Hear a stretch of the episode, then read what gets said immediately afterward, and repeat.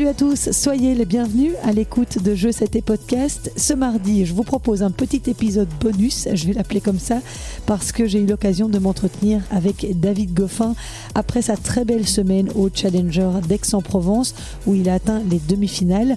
Un parcours qui fait du bien, parce que notre numéro 1 belge est un peu dans le creux ces derniers mois. Le 23 février, il s'est blessé au genou au tournoi de Marseille et il a mis presque six semaines à revenir sur le circuit. Un retour qui s'est avéré difficile puisque David a perdu au premier tour du Masters de Monte Carlo face à Diego Schwartzmann, au deuxième tour à Barcelone battu par Nishioka. À Madrid, il y a deux semaines, il a également été sorti au premier tour face à Carbales Baena.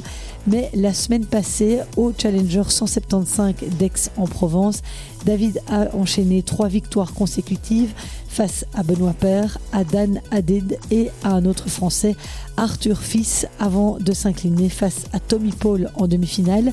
J'avais envie de savoir quel impact avait eu cette semaine pour David Goffin, qui pour la première fois depuis 2014 est sorti du top 100 ce lundi.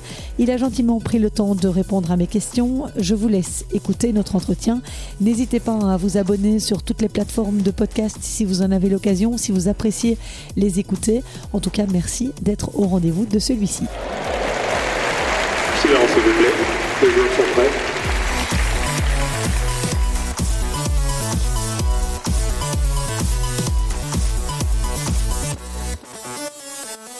Salut David, merci de m'accorder ces quelques minutes alors que tu te prépares à jouer le Masters de Rome cette semaine. D'abord, bravo pour ton beau parcours à Aix-en-Provence. Comment tu as vécu cette semaine, physiquement, surtout par rapport à ton genou, et mentalement? Bah, cette semaine à Aix-en-Provence m'a fait beaucoup de bien parce que j'ai eu du mal à reprendre. J'ai essayé de reprendre au plus vite avec Monte-Carlo, Barcelone, etc mais euh, j'étais pas encore vraiment au point. Euh, j'étais pas encore à fond sur mes appuis, à fond dans mes déplacements, et, je voulais reprendre parce que c'était à, à, la maison, à Monaco, etc., et que j'ai eu le feu vert du médecin, mais tennistiquement, j'étais pas encore prêt. Et il fallait que mentalement, j'aille à fond sur mon genou et dans les glissades, etc. Donc euh, voilà, euh, physiquement, bah, il y a eu un petit déclic à, Aix-en-Provence. Ça m'a fait du bien de regagner des matchs. Et, euh, et à l'entraînement, j'allais beaucoup plus dessus. Et maintenant, je suis à fond, donc je suis content. Et tout de suite, ça s'est vu bah, en gagnant deux trois matchs assez difficilement, évidemment, parce que euh, tous les matchs sont difficiles, mais ça m'a fait du bien. Ça me fait du bien avec euh, de belles bagarres, notamment un bon retournement de situation contre Fils, qui est un bon joueur, qui, qui monte en puissance euh, en ce moment. Donc, non, c'est cool, ça m'a fait du bien. Et, je continue maintenant l'entraînement à Rome à, être de mieux en mieux. Donc, voilà, j'espère que ça va ça va découler sur de, meilleurs matchs encore et un meilleur niveau. Cette victoire en quart de finale contre Arthur Fils, jeune Français de 18 ans en pleine ascension, est particulièrement significative, j'imagine, vu la bataille que tu as livrée. Tu as fini par l'emporter au tie-break du troisième après plus de deux heures de match. Il y a eu pas mal de rencontres ces derniers mois qui ont été très serrées comme ça, mais qui n'ont pas tourné en ta faveur ce genre de victoire peut être un déclic pour te redonner un peu confiance? Oui, euh, contre Arthur Fils, en effet, euh, oui, c'est un match qui m'a vraiment fait du bien, dans le sens que j'ai bah, j'ai mal démarré, et puis après, bah, en remettant un peu plus de physique et en bougeant beaucoup mieux, euh, j'ai réussi à, jouer de mieux en mieux, et au fur et à mesure du match, je jouais de mieux en mieux, jusqu'à même au troisième, j'étais mieux euh, pour essayer de passer au-dessus de lui, et j'aurais pu même finir avant euh, avant d'aller au tie break mais bon voilà il a bien serré le jeu et, il a bien sauvé quelques balles de break importantes pour ne pas que je finisse plus tôt mais au final au tie break je fais un bon tie break et, c'est passé donc c'est bon signe de faire de gagner des bagarres comme ça donc euh, donc ça c'est cool ça m'a fait du bien c'est vrai qu'il y a eu pas mal de matchs serrés ces derniers temps et, ce match là est important donc euh, donc je, suis content de, regagner des matchs comme ça et, et de, de monter en puissance. Je veux dire que dans l'ensemble, c'était une semaine positive. La demi-finale contre Tommy Paul, 17e joueur mondial, que tu perds 6-4, 6-2, tu l'analyses comment? Euh, C'était euh, évidemment un match compliqué. Lui, il fait vraiment une très belle saison euh, avec sa demi en Australie, etc.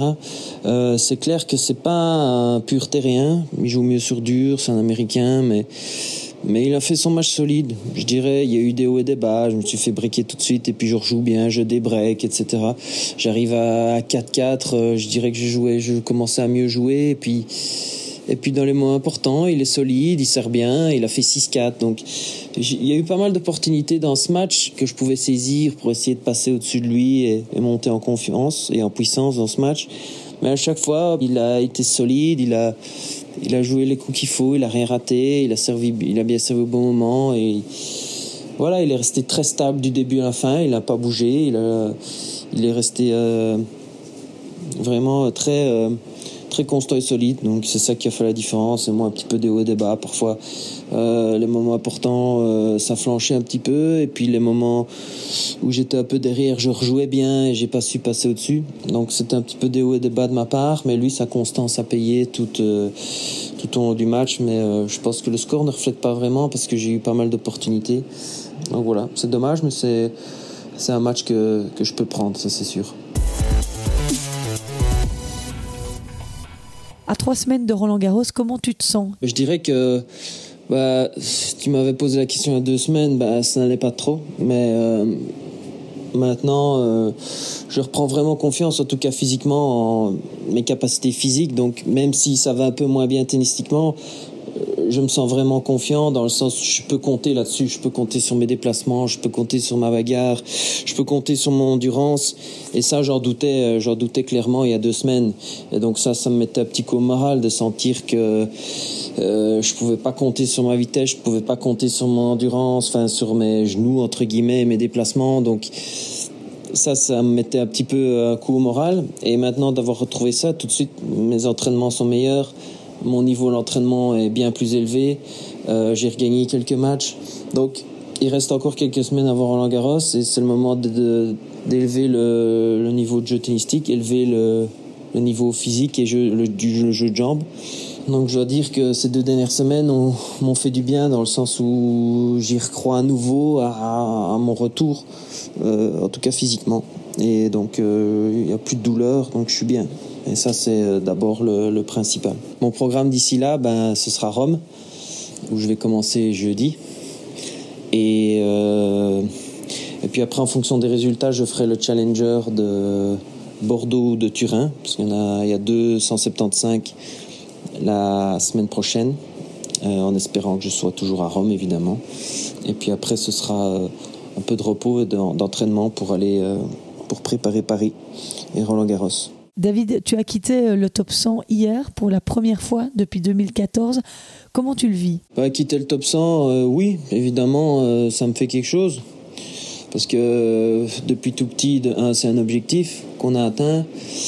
Et puis là, ça fait je ne sais pas combien d'années que je suis dedans. Et, d'en ressortir, bah, ça fait quand même quelque chose. Mais voilà, ça s'arrête là. Moi, je sais je sais ce qu'il y a encore dans la raquette, je sais ce que je peux faire, euh, je sais encore là où je veux aller et, euh, et c'est pas très important pour le moment. Euh, plus important, c'est euh, voilà ce que je viens de dire un peu dans l'interview, c'est c'est de retrouver, savoir que j'ai retrouvé confiance en, mon physique et mon tennis revient. Donc donc c'est ça que si, si, les deux se mettent en place, je ne doute pas à mon retour dans le top 100 dans les semaines ou mois à venir. Donc, euh, en tout cas, on va tout faire pour et c'est l'objectif de encore refaire de, de, belles choses et de, de revenir avec un très bon niveau tennistique. Et bien voilà pour ce mini podcast qui vous amène des nouvelles fraîches de David Goffin. Il entamera son Masters de Rome ce jeudi 11 mai contre Luca Nardi, joueur italien de 19 ans classé à la 151e place mondiale et invité par les organisateurs.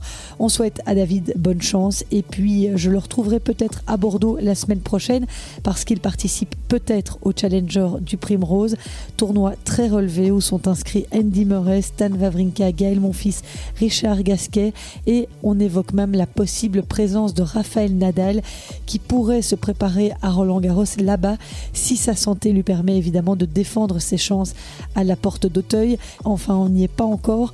On va d'abord espérer que David aille loin à Rome, comme ça il ne doit pas aller jouer le Challenger à Bordeaux. Je vous tiens au courant de toute façon sur mes réseaux sociaux. Je vous retrouve lundi prochain, également le 15, pour le podcast hebdomadaire en duo avec Philippe Dehaze. En attendant, prenez soin de vous. Ciao